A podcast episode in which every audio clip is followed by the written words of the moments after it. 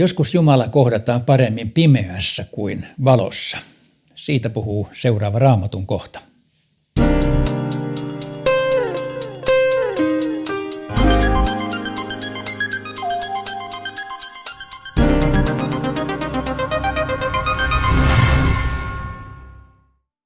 Tänään tarkastellaan toisen Mooseksen kirjan 33. luvusta paria jaetta.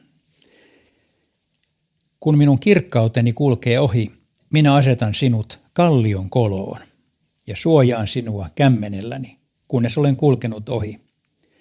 Sitten otan käteni pois ja saat nähdä minut takaa päin, mutta minun kasvojani ei kukaan saa nähdä.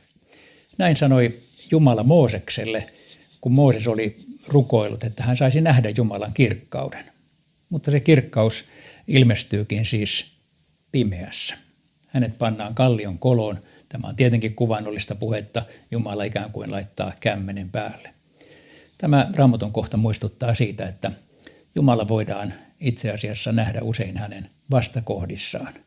Kirkkaus tulee esille siellä, missä on pimeää, hyvyys siellä, missä on vaikeata ja Jumala kohdataan ahdistuksessa, kärsimyksessä, jopa kuolemassa. Eli Jumala pimeydessä on usein läsnä paremmin kuin jossain elämän hyvissä hetkissä. Mutta sitten tähän tulee toinen näkökulma, kun me katsellaan tätä kirkkautta. Se nimittäin, se on hebreaksi kavod ja ja kreikaksi doxa. Ja nämä sanat esiintyvät raamatussa tavattoman usein. Ja muun muassa Uudessa testamentissa tällaisessa kohdassa kuin toinen korinttilaiskirje ja neljäs luku jae kuusi, jossa sanotaan, Jumalan kirkkaus säteilee Kristuksen kasvoilta. Ja tässä tulee nyt toinen näkökulma. Eli Jumala kohdataan pimeydessä, kyllä, kyllä, mutta hänet kohdataan myöskin Jeesuksessa. Ja näin ollen, jos, jos haluat kohdata Jumalan, etsiydy Jeesuksen luokse, sillä Jumalan kasvot näkyvät Jeesuksen kasvoissa. Siinä on Jumalan kasvot.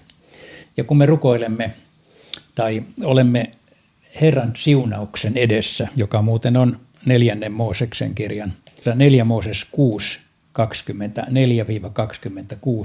me rukoillaan, että käännä kasvosi meidän puoleemme. Ja silloin me rukoilemme, että Jeesuksen kasvot kääntyisivät meidän puoleemme. Eli jos haluat nähdä Jumalan, käänny Jeesuksen puoleen. Hänessä voit kohdata Isän Jumalan.